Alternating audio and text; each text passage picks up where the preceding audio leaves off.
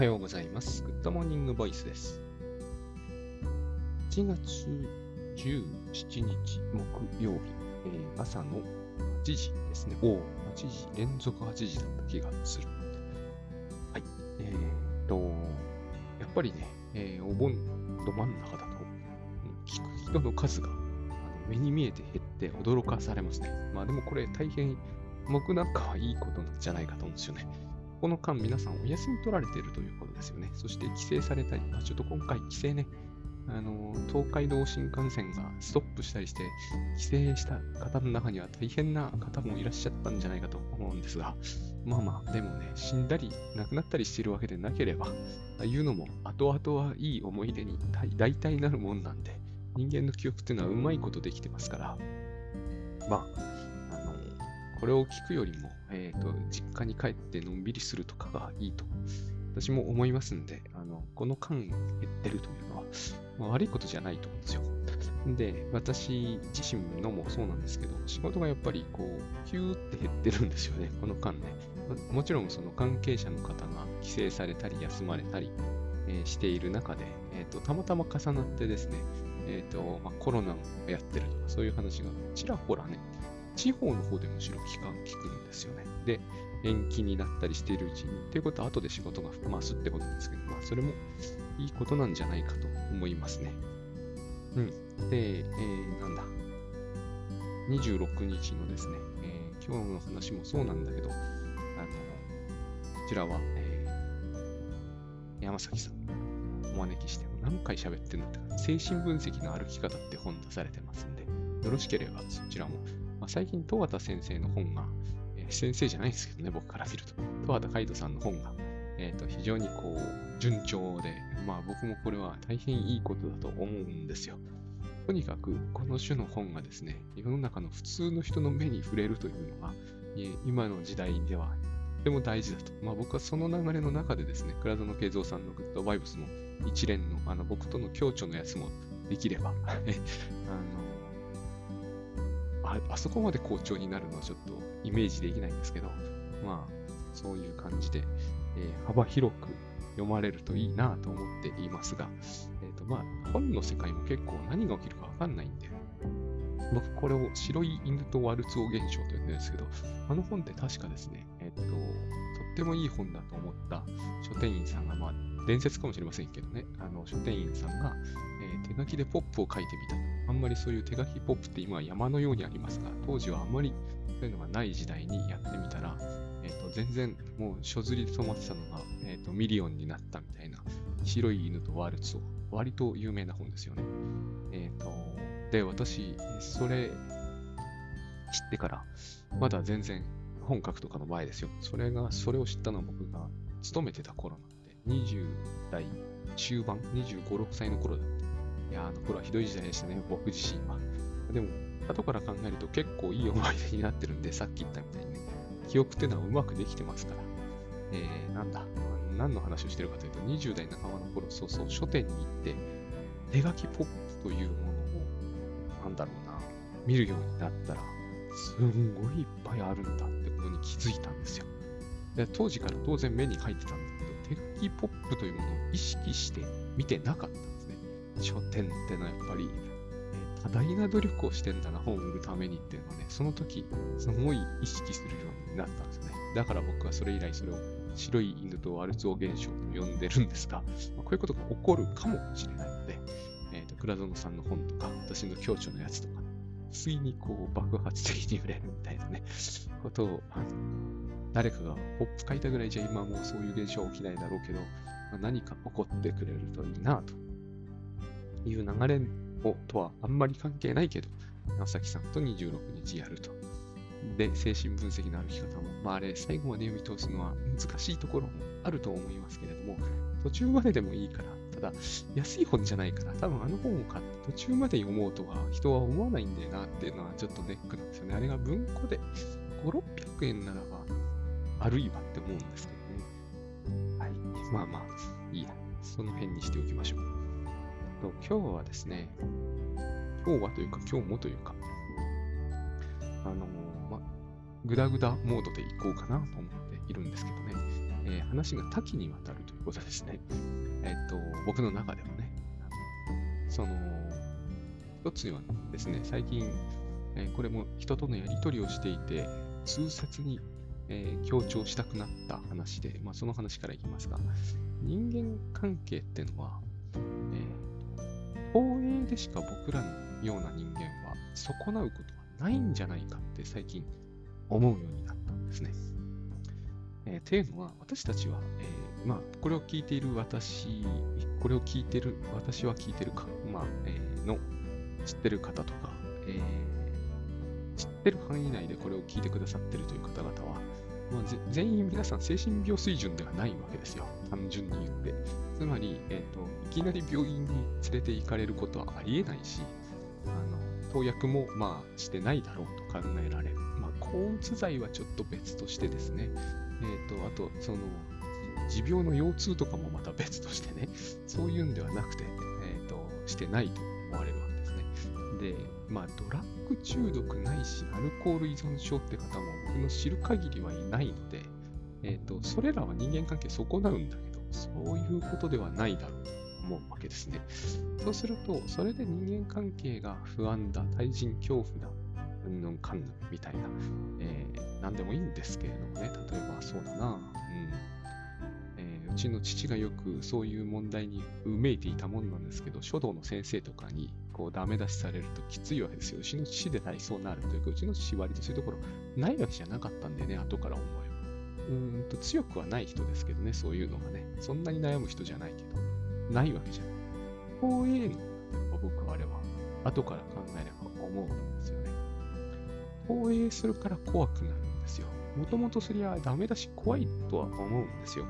でも、投影しなければそんなに怖くはないだろうと。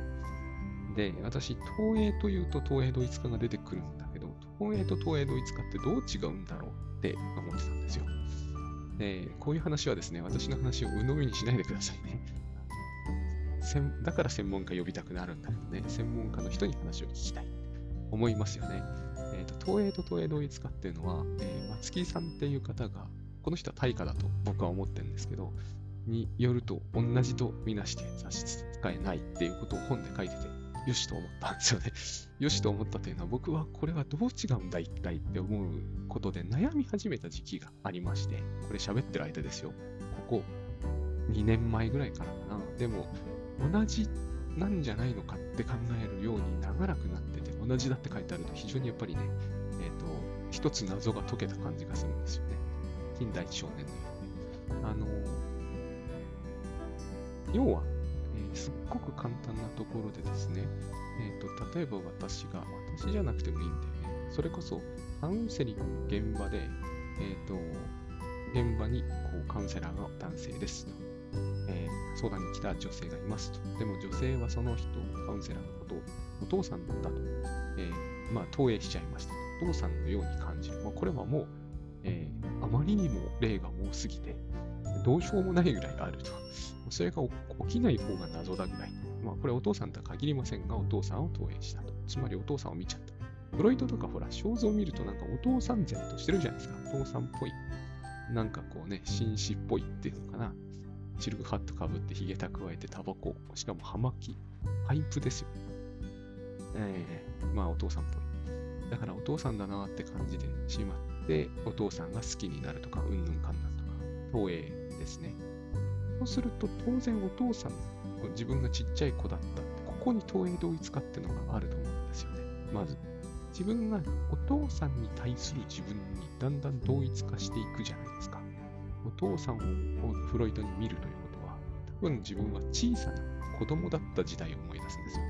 現在のカウンセリングでもこれきっと起きてますよ、やってる人は。やってる人いるかわかんないけど。あるいは、カウンセリングなんかしてなくても、お医者さんにかかってるだけでこれ起こることはありますよね。あの、女の先生にかかった時に、いや、お母さんみたいだなって思っちゃう。そしたら自分その時、ちっちゃな子供みたいな感じがするじゃないですか。学校の先生に投影してる人っていっぱいいますよね。あの、今、カーが来てとてもうるさい感じが僕の中でするんだけど、どのくらいうるさいのかな、これ。これ続かないでほしいなって思ってるんですけど、続くんだよね、そういう時って。まあいいや。えっ、ー、と、お父さんを投影する。そうすると、自分がちっちゃな子供みたいになる。これだけでも投影と同一化って起きるんだけど、もう一つですね。この人がお父さんだとずっと思ってると、相手は自分のお父さんを振る舞い出すんですよ。これが、えー、東映同一化のすごいところだと私は思うんですね。そして私はこれを、えーと、知ってからですね、人間関係というものが、えーと、ものすごく楽だなっていうふうに思えるようになったんですよ。なんでかっていうと、放映するから怖いんですよ。自分がお父さんを一番怖がってた時のお父さんを相手に見たら怖いに決まっていますよね。自分ちっちゃな子供で、えっ、ー、と、めっちゃ怒られてるみたいな気がする。あるいは、父さん、機嫌を損ねたんじゃない？こういうのを使って、えっ、ー、と、ある意味治療に当たっていくのが精神分析とか、えっ、ー、と、臨床だと思うんだけれども、こういうふうにお父さんだと思ったら、その人の機嫌を損ねるのは嫌だって思う。だけど、それは無意識に起こることだから、えっ、ー、と、本当に相手のことをお父さんだと思ってないと思ってるんですよ、自分では。いや、この人別にお父さんの話じゃないしと。でも、だとするとどうして自分はこの人が不機嫌になるのが怖いんだろうとかって考えてもいいじゃないですか。現にそういうこと考えるじゃないですか、僕らは。だから、えっ、ー、と、これを僕はやるんだな。無意識のうちにね。だから、ここに意識を持ってきて気づけば、この人はお父さんじゃないんだから、お父さんだと思うっていうのはおかしいよねと気づけばですね、えーと、どうしてこの人を自分が必要もないのに恐れている、あるいは必要以上に恐れているのかが、えーと、見えてくるんですよ。これがまた驚くほどよく見えてくるんですよね。びっくりするレベルで出てくるんですよ。で、えっ、ー、と、これがですね、放映というのはつまり誤解なわけですよ。ここが大事だと僕は思うんですね。放映というのは、えー、史実ではないですよね。それはそうですよね。えっ、と、私が女の先生にか、あの、お医者さんにかかったから、これを母親だと見なす。誤解ですよね。これは明らかに。で、誤解というのは、えっ、と、解けるんですよ。いつか。あの、放映って永続しないんですね。だから、ある意味、放っておいても大丈夫なんですよ。えっ、ー、と、要は無意識がやっている誤解っていうのは誤解であると分かりさえすればいいわけです。誤解だと分かりさえすれば、あのその人間関係はある意味正常なものに戻るんですね。例えばなんですけど、これもよくあるけど、転移性恋愛とかって言うけど、東映同一化って恋愛で登場しますよね。あの、お医者さんとかに転移性恋愛すると、つまり、えーお医者さんに恋しちゃうわけですけど、えっと、だから恋するから怖くなるわけですよ。疲れたいと思いますよね、恋愛状態に入ると。そうすると、嫌われたんじゃないだろうか。医者に嫌われて何か困るかって話なんですよ。つまり、冷静になるということは、えっ、と、自分の誤解を解くってことですよね。自分の誤解を解きさえすれば、えー、冷静になれ冷静でないのは、恋愛の状態って冷静じゃない場合が多いですけど、冷静でないのは、そこに誤解があるからなんですよ。多くの場合。僕はね、ほとんどだからさっき言った通り、正常な人の人間関係がこじれるのは、投影が絡んでないはずないなって思うようになったんですね。投影絶対怖いですから。えー、いや、怖さを増していきますから。なぜなら自分を冷静でない状態に引きずり戻すという機能を備えているんで、えーと、自分の母親だ、父親だを相手に見ちゃうからね。そうすると自分は僕ちゃんになっちゃうじゃないですか。僕で言えばね。そうすると怖くなるわけですよ。ここに上下関係ができるし、えーと、自分無力感が出ますから、相手に対して。それで怖くなってしまうわけですが、えーと、冷静になってみると、相手年下だったりするわけですね。年下が父親だってのは明らかにおかしいよね。だから、え、ー、と、これはグッドバイブスで倉園慶三さんがおっしゃる話ですけど、えー、イリュージョンは現実には勝てないわけですよ。必ず誤解は現実にえー、と誤解だと気づけばね、崩壊するわけです。だって事実に反するからね、実に単純な話なんですよ。この時に、えー、私はですね、え、あるがままでいいんだってことにも気づけるわけですよ。だって、っていうか、あこのあるがままでいいっていう言葉も、ある種の誤解なんだなっていうふうに最近私は感じるようになったんですね。まあそれは、えいろんなところであるがままでいい言われてるから、これは誤解だっていうのはちょっとなと思うんだけど、別に悪い意味ではないんですよ。ただ、えっ、ー、と、あるがままでいいっていうの、今の話だとおかしいじゃないですか。あるがままでいいんじゃなくて、あるがままでしかないんですよね。つまり、えっ、ー、と、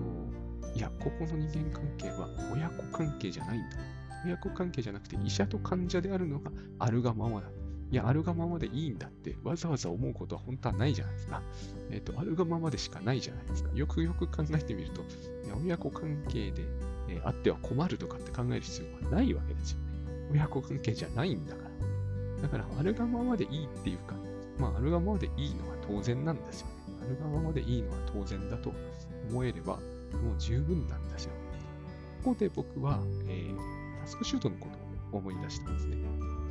あれもね、えー、誤解が広まる問題みたいなのが、まあ私はタスクシュート協会で理事とかやってるから、そういう話は出てくるんですけど、いや、あるがままでいいんだよって思うようになってなってるんですね。だいぶ前から。で、タスクシュートってそもそもそういうもんだったんだよなっていうのをすごく意識するようになったんですよ。つまり、誤解って広まらないんですよね。これは、えっ、ー、と、誤解が広まるって言葉がこれほど世の中に広まってるのに、えっ、ー、と、またわわざわざこう、えっ、ー、と、挑発的なことを言うように聞こえるかもしれませんが、誤解って広まらないんですよ。今言った状況で。誤解って投影なんですね。投影っていうのはイリュージョンなんですが、えっ、と、それは広まるはずがないんですよ。投影ってそのままの形では絶対伝わらないから。えっ、と、そうですよね。私は、えー、この先生がお母さんに見えるんですっていう話は伝わるかもしれないけど、どう私が見ているのかを人に伝えるのはほぼ不可能ですよ。事実上無理です。なぜならそれは無意識にしかできないようなことで、気づいてしまったらもう無理なんですよ。だから言葉に直すとダメなんですね。なんかこう、童話でよくありますよね。これ童話の話にここしたくないんだけど、本当。童話でよく、こう相手の本当の名前を言うと、途端に正体が現れて、なんかボーンと消えるみたいな、千と千尋とかでもやってましたけど、あれはどうしてかっていうと、えっ、ー、と、イリュージョンは言葉に直せないんですよ。なぜならば、言葉というのは意識の上で使うものだから、無意識の世界でしか成り立たないものを意識の世界に持ってくると消えてしまうんですよね。だから私は誤解はそういう意味で決して広まることはできないんだと思うんですよ。結局、現実というものしか本当は伝わらないはずだから、あの、ちょっと難しい例になっちゃうかなと思ってあれなんですけどね、あの、ミュリー・リアーの作家作詞ってあるじゃないですか。あの、矢印にすると短く見えて、こう矢印逆にすると、えー、長く見えるってやつね。あれが、つまり作詞って誤解ですよね。錯覚なんだから。あれ、いや、短い、長さ違うんだよって話は伝わらないですよね。なぜなら、えっ、ー、と、事実じゃないから。長さ違うって誤解した人がこの誤解を広めようとしても、えっ、ー、と、すぐに限界に行き着く。実際に違うのかって測られると違わないんでね。で現実に対して誤解というものは勝てないんですよ。絶対に。これが僕があるがままでいいというか、あるがままであるのは当然だと思うんですね。で、えっ、ー、と、よくあるのが、タスクシュートで誤解されるとされていることの一つにですね、まあ、よくある誤解とされていることが、え、ー、と、書いた通りに実行できないとか、えっ、ー、と、この通りにやれば理想の私になれるという誤解ってやつなんですけど、この誤解は私広まらないだろうなって思っているんですよ。というのは、そもそもそんなことを、えー、理事の誰も言ってないってこともあるんですけど、ねだからこの誤解ってそもそも誰が広めるんだよっていうのもあるんだけど、書いた通りにやれば理想のあなたになれますよって誰も言ってないからね。えっ、ー、と、大橋さんも、大橋悦夫さんも言ってない。J 松崎さんも言ってない。私は一番言わない、その種のことは。だから、これが広まるはずないんだけど、えっ、ー、と、仮にこういう人がいたとしても、書いた通りにやっても理想的な自分にはなれないんですよ。だから、それはイリュージョンなんでね、投影なんで、決してそれが広まることはないんですよ。やってみるとすぐそうでないことが分かっちゃいますからね。やその通りにタスクシュートを使ってみたら、え、書いた通りにそもそもできない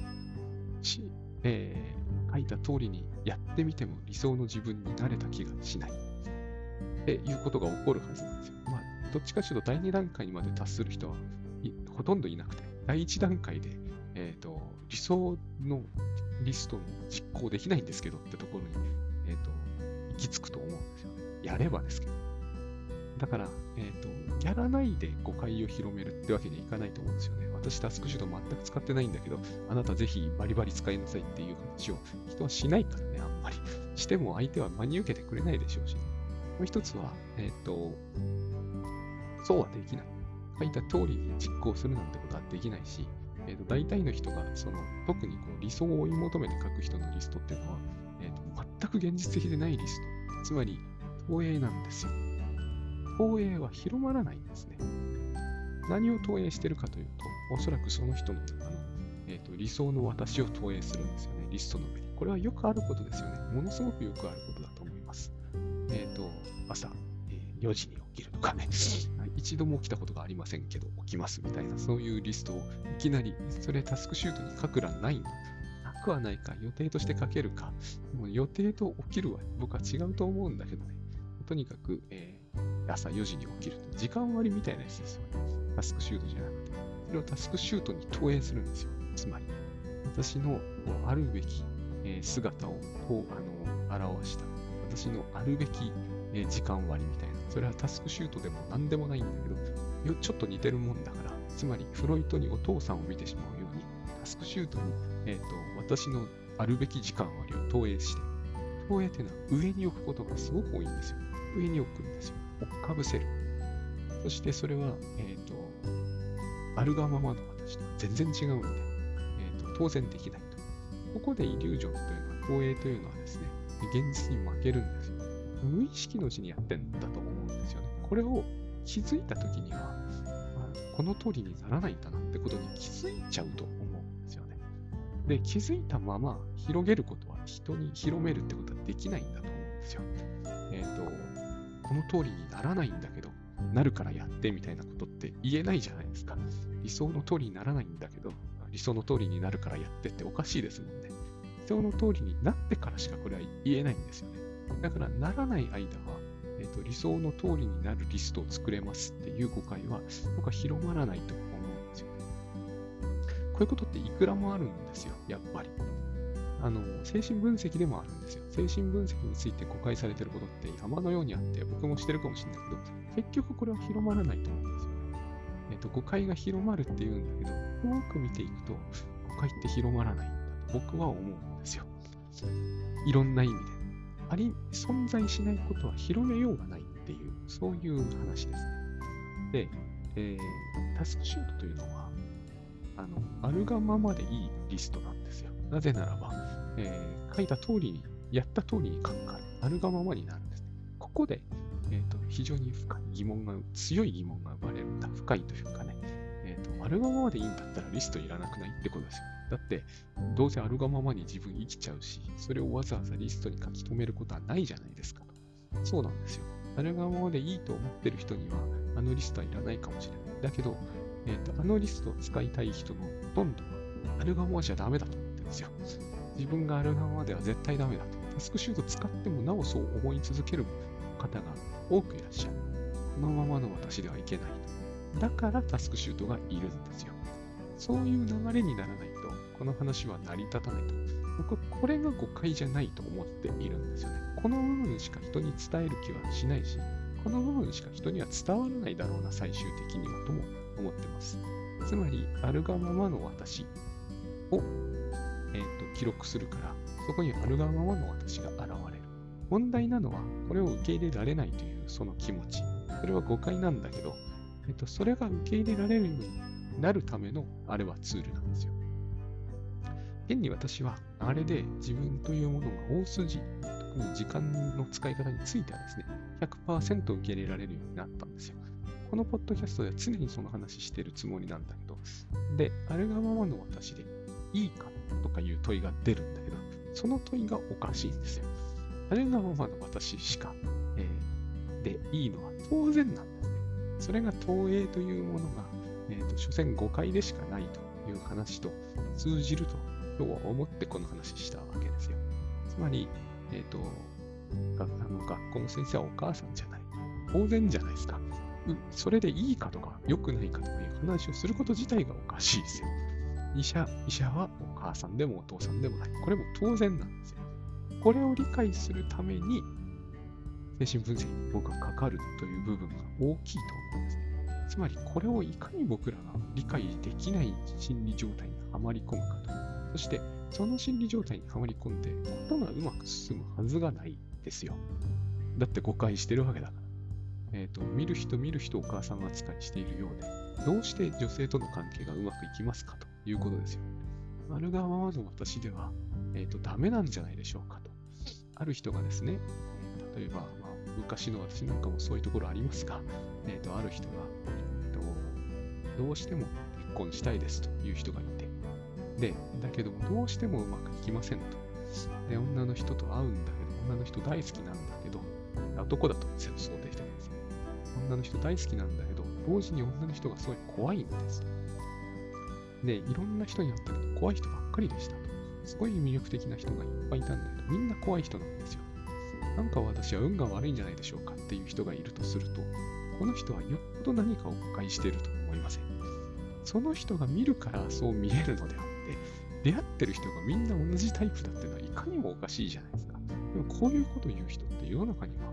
えっ、ー、と、本当腐るほどと言ってはちょっと申し訳ないいっぱいいらっしゃいますよ。私は本当に運が悪くて、え、ー、と、会社を変えても変えても、あの、とんでもない上司が常にやってきては、えー、やたらとこう、緊急の割り込みをいっぱいして、えー、パワハラをして、もう本当に運が悪いと。もう何何社も回ってるのにみんなそうだと。これ、これを喋ってる人が、やっぱり、えっ、ー、と、いかに無意識というものの力というのに翻弄されてるかというのを感じ。オカルトになっちゃうじゃないですか、これじゃ完全に。えっ、ー、と、逆だと考えるという可能性が全く考慮されないんです。それとほぼ同じことを男運が悪いとかいう表現で、えされてる方もいっぱいいらっしゃるわけですよ。で、私はその人の性格が悪いとか言いたいわけじゃないですよ。その人の視点の問題なんですよ、これは。無意識のですね。だから、えっ、ー、と、魅力的な人にいっぱい出会えるんだけど、みんな怖い。そりゃあ、あなたがお母さんが大好きで、あらゆる出会う女性をみんなお母さんだと無意識のうちに思い込むから、えーと、みんな魅力的に見えるだろうし、つまりちっちゃかった頃、お母さんが大好きだった頃の自分に戻ってるんですよ。特に結婚でそれを求めるわけです。別に不思議なことではない。恋愛でこれを求めるというのは男女ともやります。いくら、えー、それがマザコンだとかマザコンだとか非難されてもやります。恋愛ってそういうもんなんで、多分、だけれども、それはいいんですよ。そうじゃなくて、少しは、あの何をやってるのかをやっぱり、えっ、ー、と、じ、なんちゅうんですかね、意識してみましょうってことなんですよね。女の人にお母さんを見てないのかお母さんと似てるように見えてないって、大体頑張れば見えてるってこと気づくもんなんですよ。よく似たような容姿の人を探してると。ちょっとお母さんは丸顔でぽっちゃりしてました。付き合おうとしてる人はみんな丸顔でぽっちゃりしてますと。あり得るんですよ、そんなことはいくらも。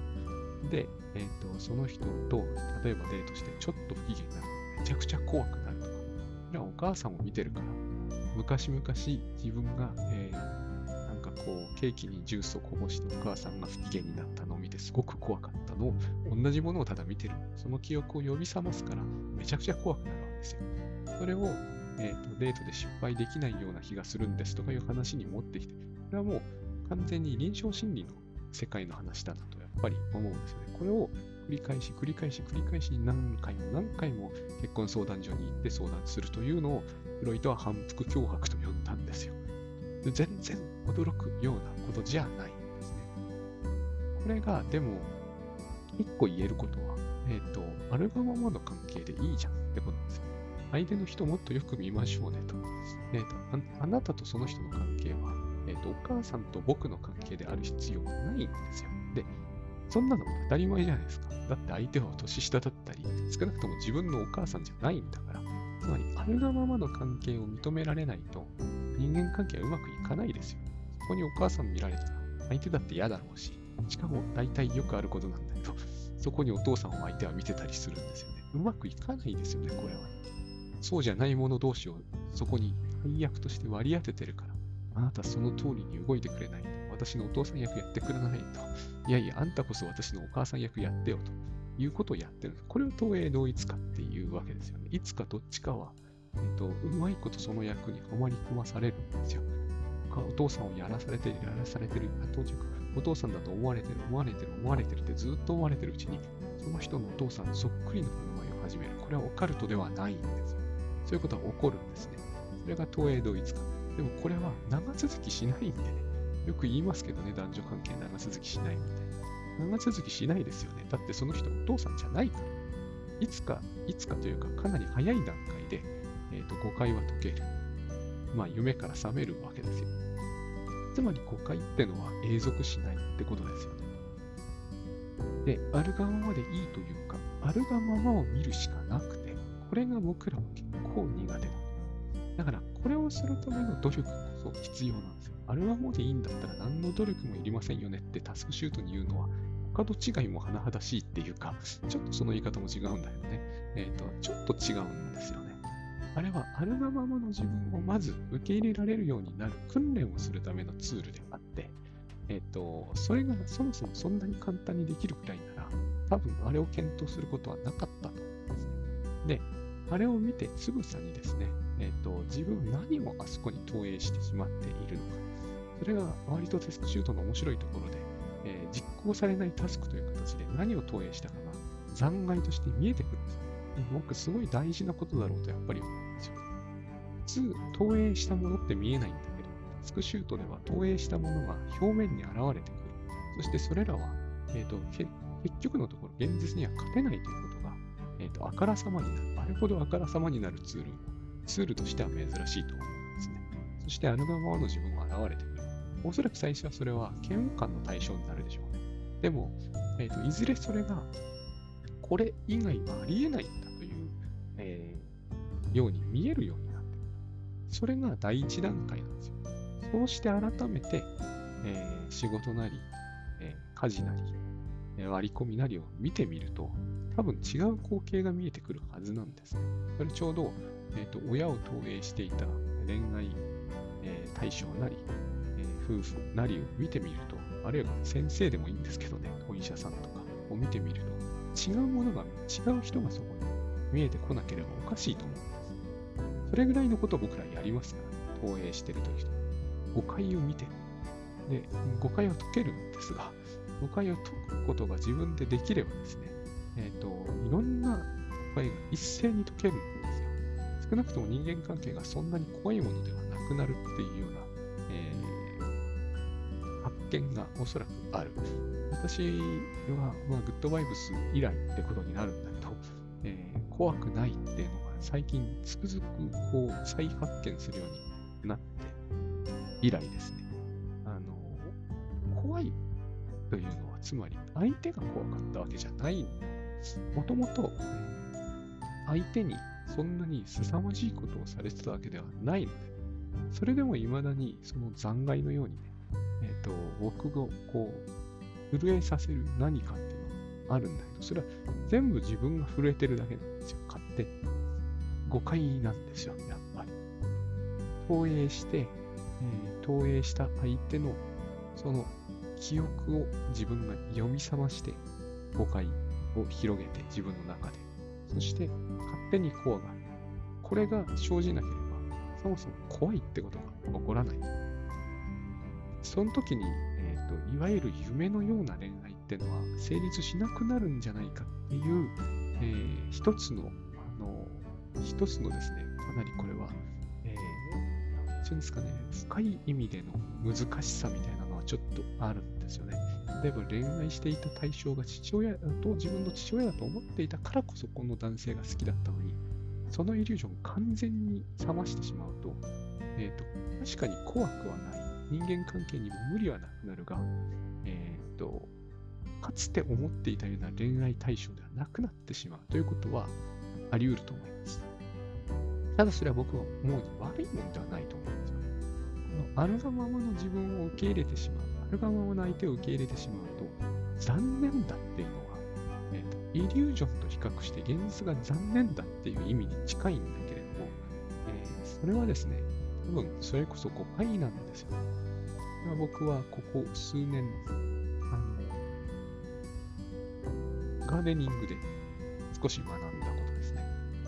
これは理想通りに決してならない。面白いことに、僕はあの、農家とか家だったわけじゃないし、何か投影するべき理想みたいなものがそもそも頭にあるのかっていうと、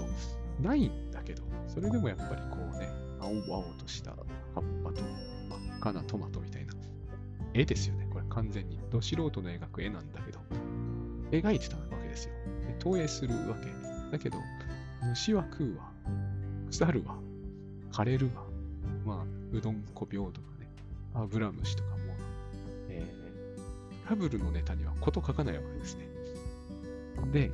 最初は嫌なんですよ、やっぱりね。投影している理想通りに絶対なってくれないから、ね、絶対投影は現実に勝てないんですよ。現実はこうなんですよ。これを現理想通りにやりたければ、おそらく、えーと、バッチリ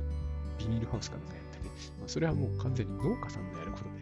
えーと、私あかかるお金がもう、この家の全財産をつぎ込んでも無理っていうレベルになっちゃうん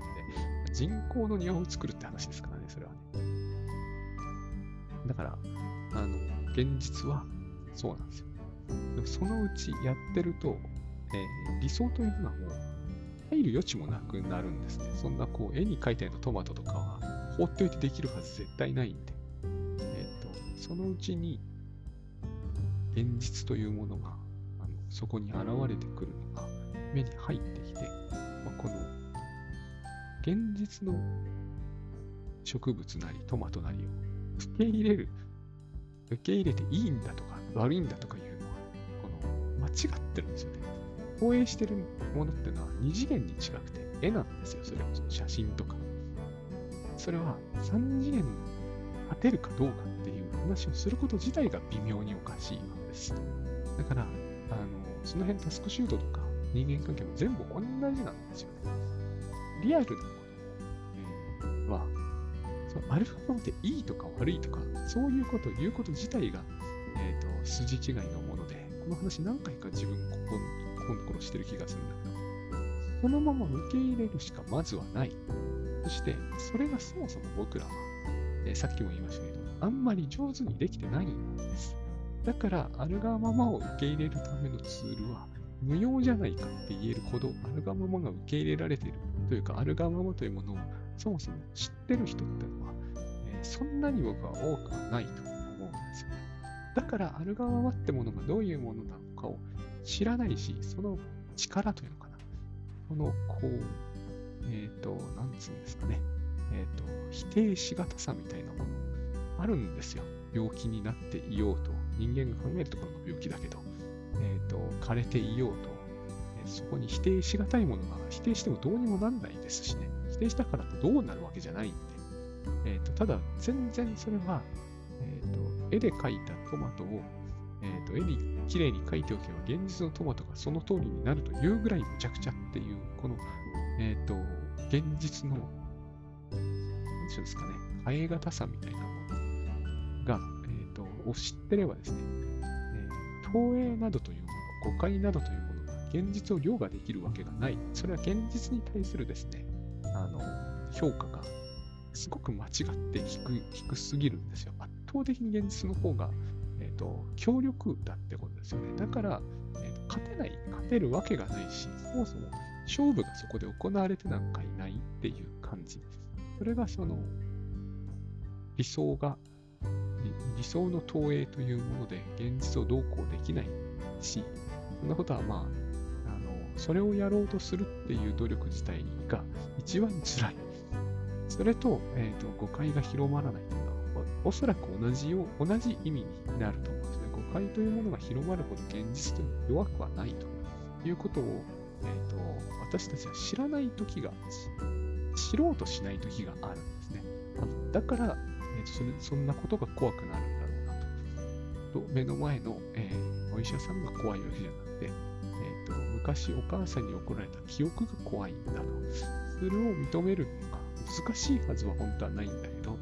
えっ、ー、と、意外にそれが難しいんですよね。だからそれができるようになっちゃえば、えっ、ー、と、そんなことで悩むってこと自体がありえなくなるって感じですかね。